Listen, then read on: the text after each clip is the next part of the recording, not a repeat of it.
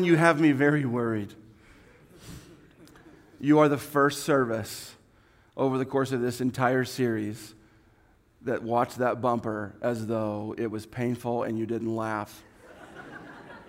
so I'm sorry for what I'm about to do. We're just going to have to do this. For those listening online, you can participate. But you need to look at the person next to you and give them one reason to be happy today. I'm giving you 10 seconds. Come up with something and tell them now.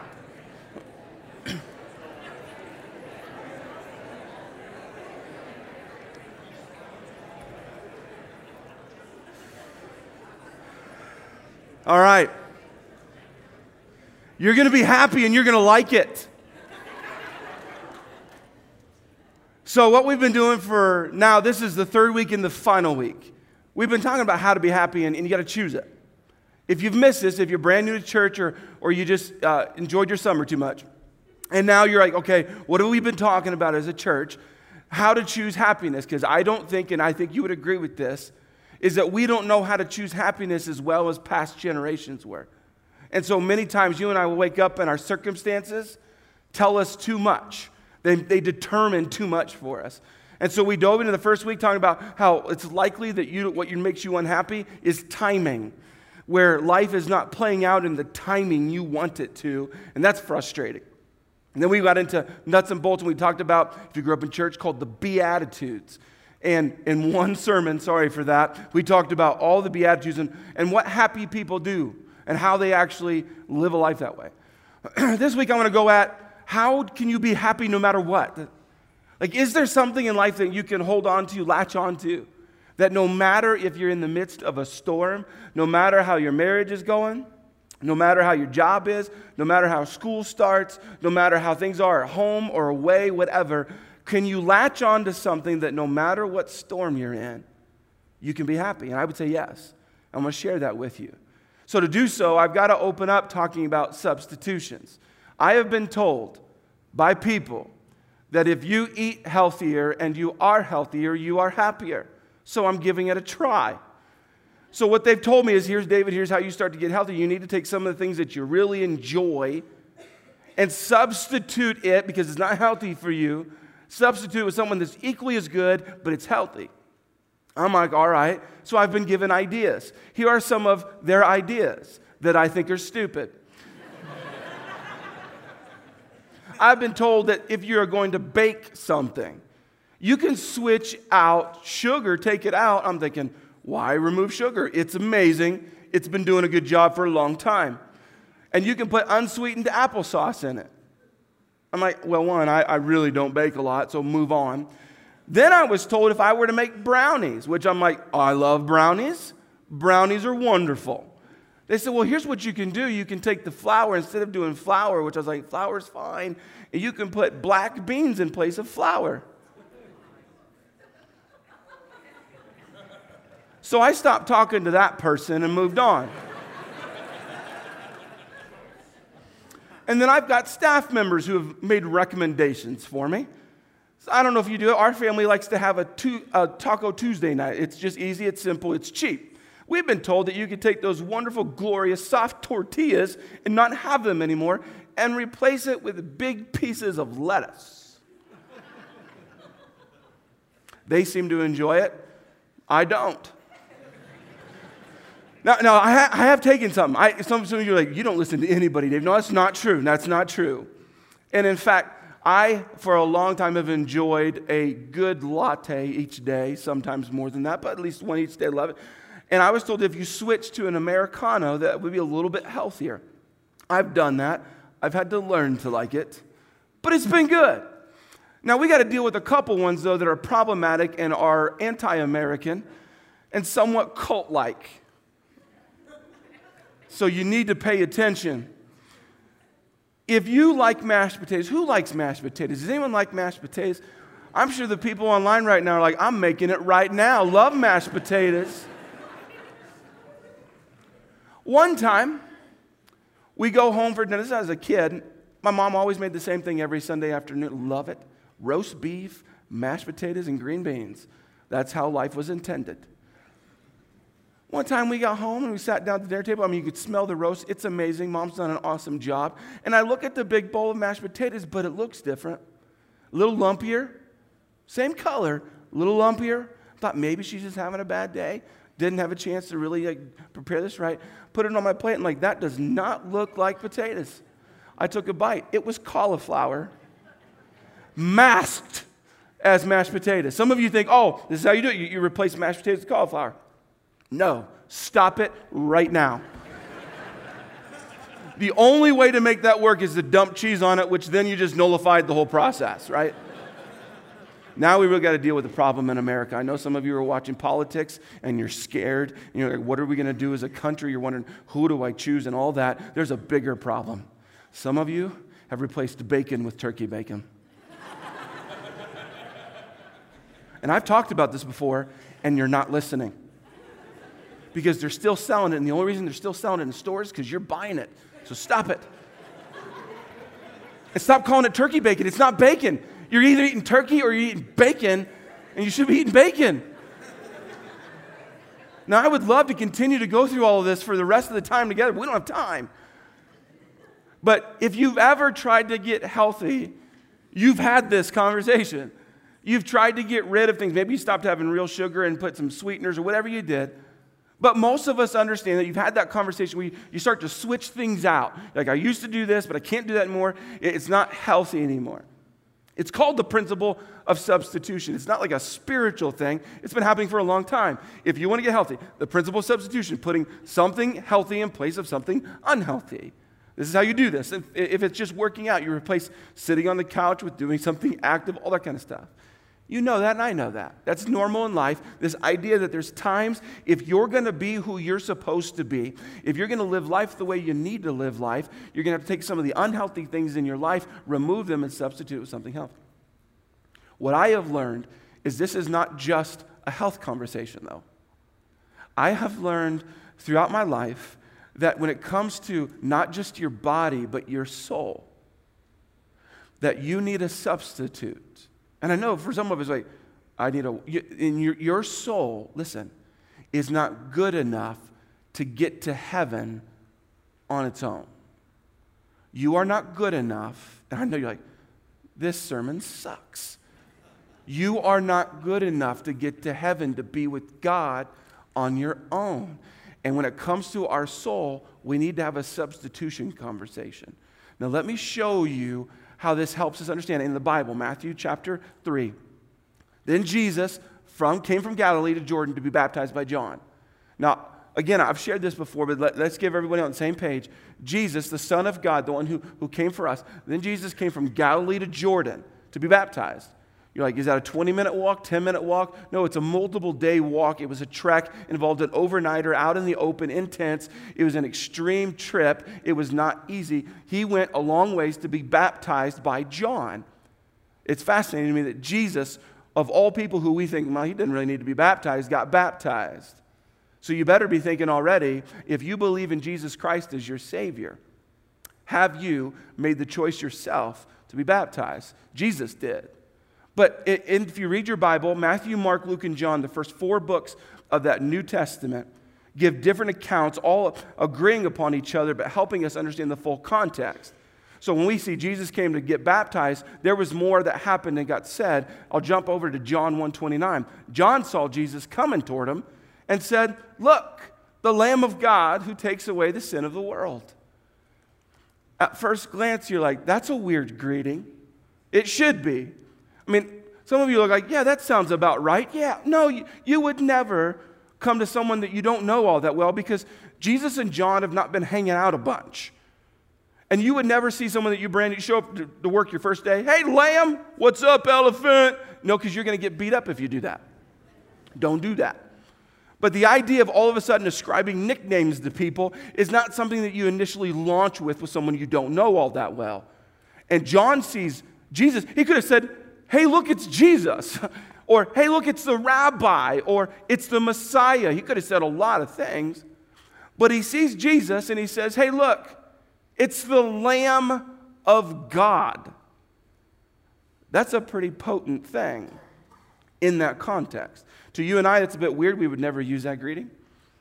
But in that context, when John is saying it, he has full intention of saying those very specific words for you and I to glean something because culturally, the word lamb or the idea of a lamb was a big deal. Here's why because it was set up for thousands of years that if you wanted your forgiveness, if you wanted your soul to be covered where you could be accepted by God and accepted into heaven, then a lamb would have been brought and sacrificed on behalf of your sins, which is pretty extreme. Some of you are like, so a, a cute little lamb had to die. Yeah, yeah. Hebrews 9:22 even gives us more meaning in this. Without the shedding of blood, there is no forgiveness. In today's culture, like you can't just say you're sorry. Because nowadays we think that, like, I, I apologize, move on. But all of us know that when someone does something wrong, saying something isn't all that's needed. There needs to be uh, what's called repentance or a change of behavior. And for thousands of years, it was well known and practiced that when you sinned, something died. That's why sin has been a big deal. Let me walk this even further. It's impossible to be made right with God without a sacrifice. It's impossible to be made right with God. And some of us, whether you're new to church or not, you've probably processed it a little bit. You want to be made right with God. What does it mean to be made right with God? That means when you die, if you are right with God, you go to heaven and you spend a lot longer time in heaven than you did on earth, and it's absolutely amazing. It's impossible to be made right with God without a sacrifice. Why? Well, I can tell you why. God is perfect and we are not. Now, I know if you're a healthy individual, you agree with this. God is perfect. God has never sinned, never done anything wrong. It's something that you and I can hardly even get our minds wrapped around. God is perfect, and not a single one of us are.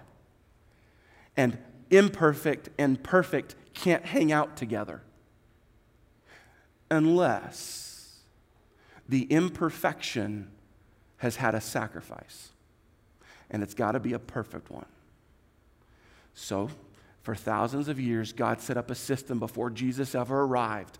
He set up a system because He wanted everyone He ever created to join Him in heaven. So He said, Here's what I'm going to do. You're going to have a sacrifice system. Here's how it worked it was in the tabernacle. Now, I don't know if you've ever seen a tabernacle. It, it, changed amongst time, but, but this was a basic one. In fact, this is set up even now for people to go view it. But this is a basic tabernacle. You'll see that it was for a transient group of people. They were wandering, they moved around a lot. So the fence, everything could be set up and torn down. It was all made specifically according to what God said to do certain length and width and all that. In here, the Holy of Holies, if you've ever watched Indiana Jones, uh, you, you get a little bit of that. But inside of there was a place that you could not access. Not a normal person, it'd be a priest at a certain time of the year, could only go in there. And in fact, he was so scared to go in there, they would tie a rope around his waist in case he died while he was in there, they would pull him out. That's how that worked. That's how scary that job was. No one signed up for it. What happened was this. Let's pretend this is a hypothetical situation. Let's say you sinned this week. I know you're like, I don't relate. Let's say you sinned this week you would take your whole family here. The leader of your home, usually the father, and you would bring your best animal. Not the one you're like, yeah, we don't want to eat that, or that's not gonna that's not gonna make good money for us at the market. You brought your best, the one that would have made you the most money, and, and you brought that, and the father would have brought that with the family to the front gate over here. The priest would have greeted you. The priest would have been right there and be like, all right. And the priest would have checked over that lamb to make sure that you're not lying. Would have made sure that it, is a, it was a lamb perfect, no blemishes, nothing, absolutely perfect. When the priest would then say, accept it and say, yes, this is a perfect lamb, he would only invite the leader of the home, the father, to come with him to a slaughtering table. There would have been tables set up around this big box. The father would have set the lamb onto the table, and the father would have killed the lamb right there. The family would have heard the noise.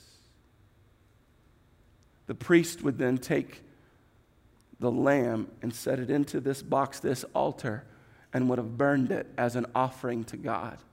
The family could then go home knowing their sins had been covered.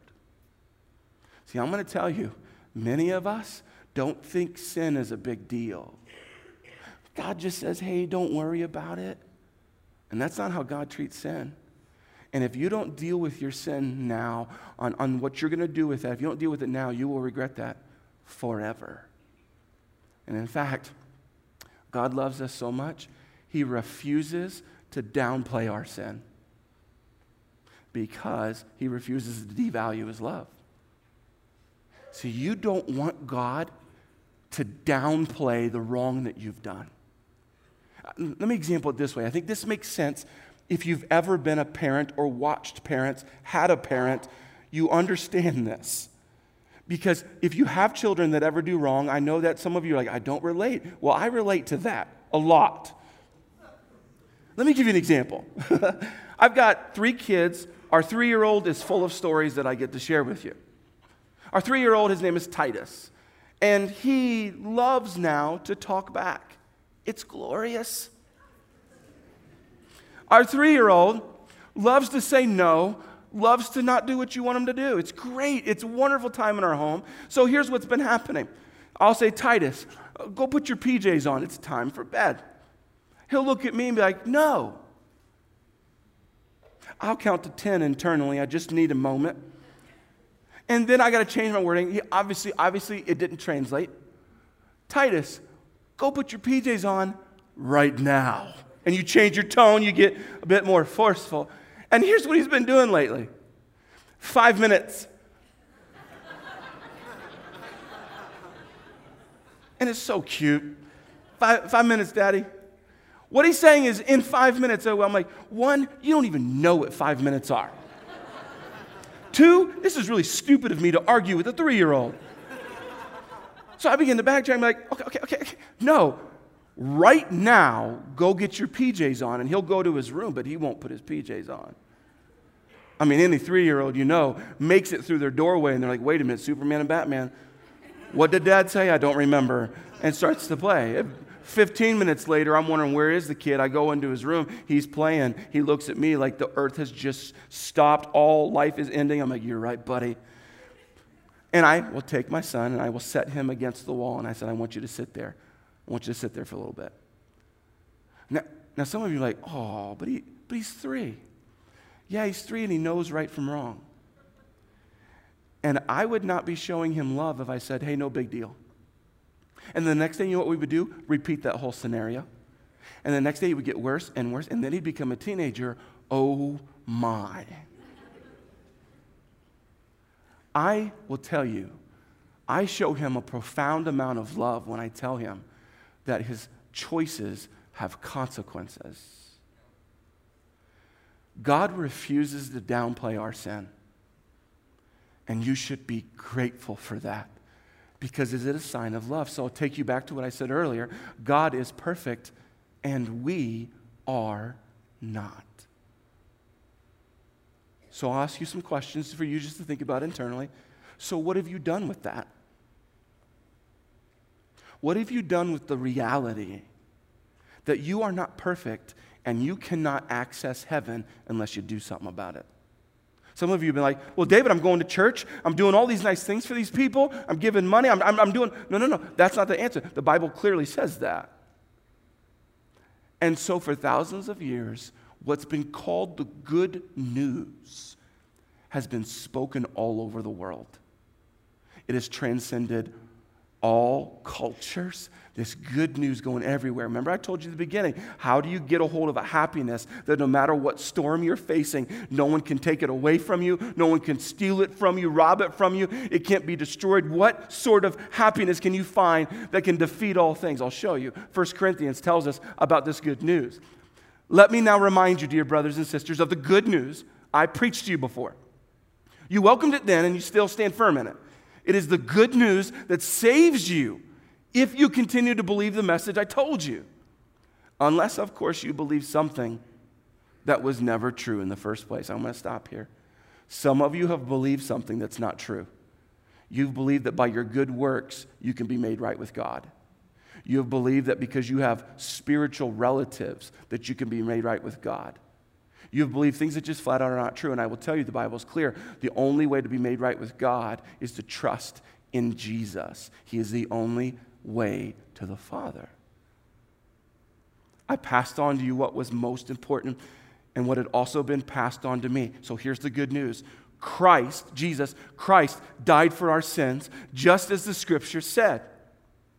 He was buried, and he was raised from the dead on the third day, just as the scriptures said. That brief moment of good news has been distributed and has defied all odds because it's real, it's true, and it's good. And for thousands of years, it's helped people no matter what, not as a crutch of religion, but a reality of eternity. My question for you is Have you lost all happiness because you haven't owned the substitute for your sins? See, when John's saying, it's Jesus the Lamb. He's like, hey, look, it's the substitute for us because we're not perfect. But that man is. And he's saying, look, it's Jesus who's going to be the sacrifice for all mankind's sins. What you do is you own that good news.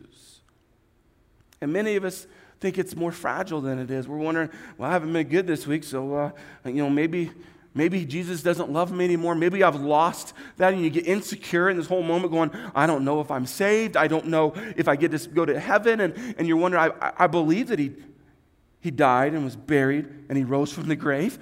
And I'm trying to own that as much, and you get insecure. Let me help you. Romans 8. Can anything ever separate us from Christ's love?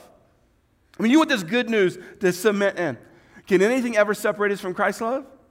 Does it mean he no longer loves us if we have trouble or calamity. Don't tell me you've never wondered that. When things don't go well, you're like, are we still good? Or are persecuted, or hungry, or destitute, or in danger, or threatened with death? No.